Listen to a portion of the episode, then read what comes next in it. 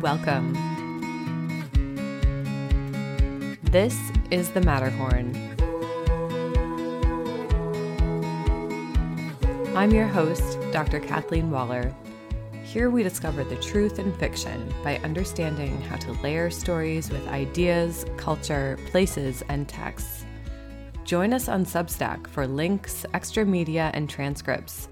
There you can also join the conversation and read my serialized novel, A Hong Kong Story. Hi everyone, it's Kate here, and this is Let's Do This, which breaks down this week's topic on the podcast into a five minute digestible three point plan or a set of questions for you to use in your own creative endeavors. I talk about ways to layer fiction, and these can be novels and short stories or other kinds of writing, songs, visual art, film, whatever you consider a fiction in some way.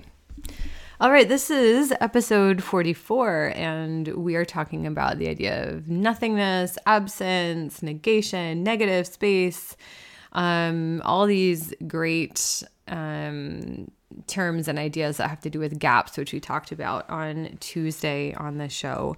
So, um, in this bite sized version, I want to look at a couple of areas with you and um, we'd love to see your work shared on the post as well.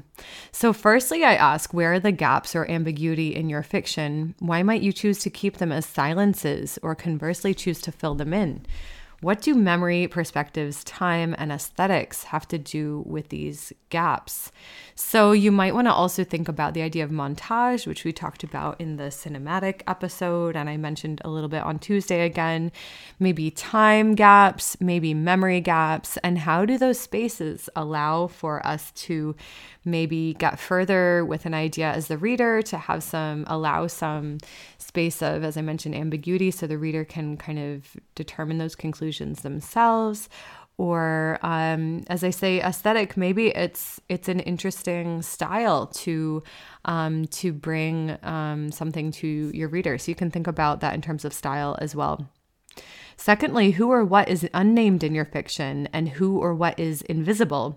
Is the absence about marginalization, memory, trying to hide, or something else? You might, um, how might you choose to include the unnamed in your work, whether the main subject or minor elements and characters? So even if you don't have, you know, your main um, characters, for example, are all named, um, you could choose these kind of side characters or even places and spaces um, that are unnamed where we have to kind of fill in the blanks or maybe it, it serves to highlight something else in the text so you can just play around with that idea. And you know nothing says that everything needs to be named. So also feeling free um, in the way that a lot of the classical works that i shared with you on tuesday do this um, to to play around with that concept. And finally how can absence create a kind of ellipsis in your fiction?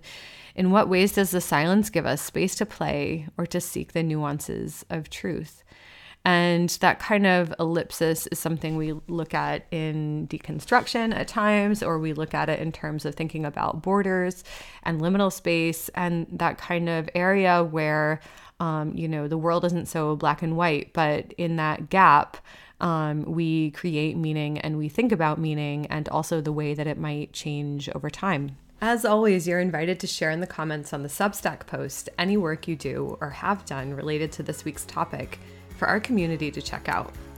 To join us, just click on the link in the episode page. You'll also receive my serialized fiction, A Hong Kong Story. Have a great day, and thanks so much for joining me here.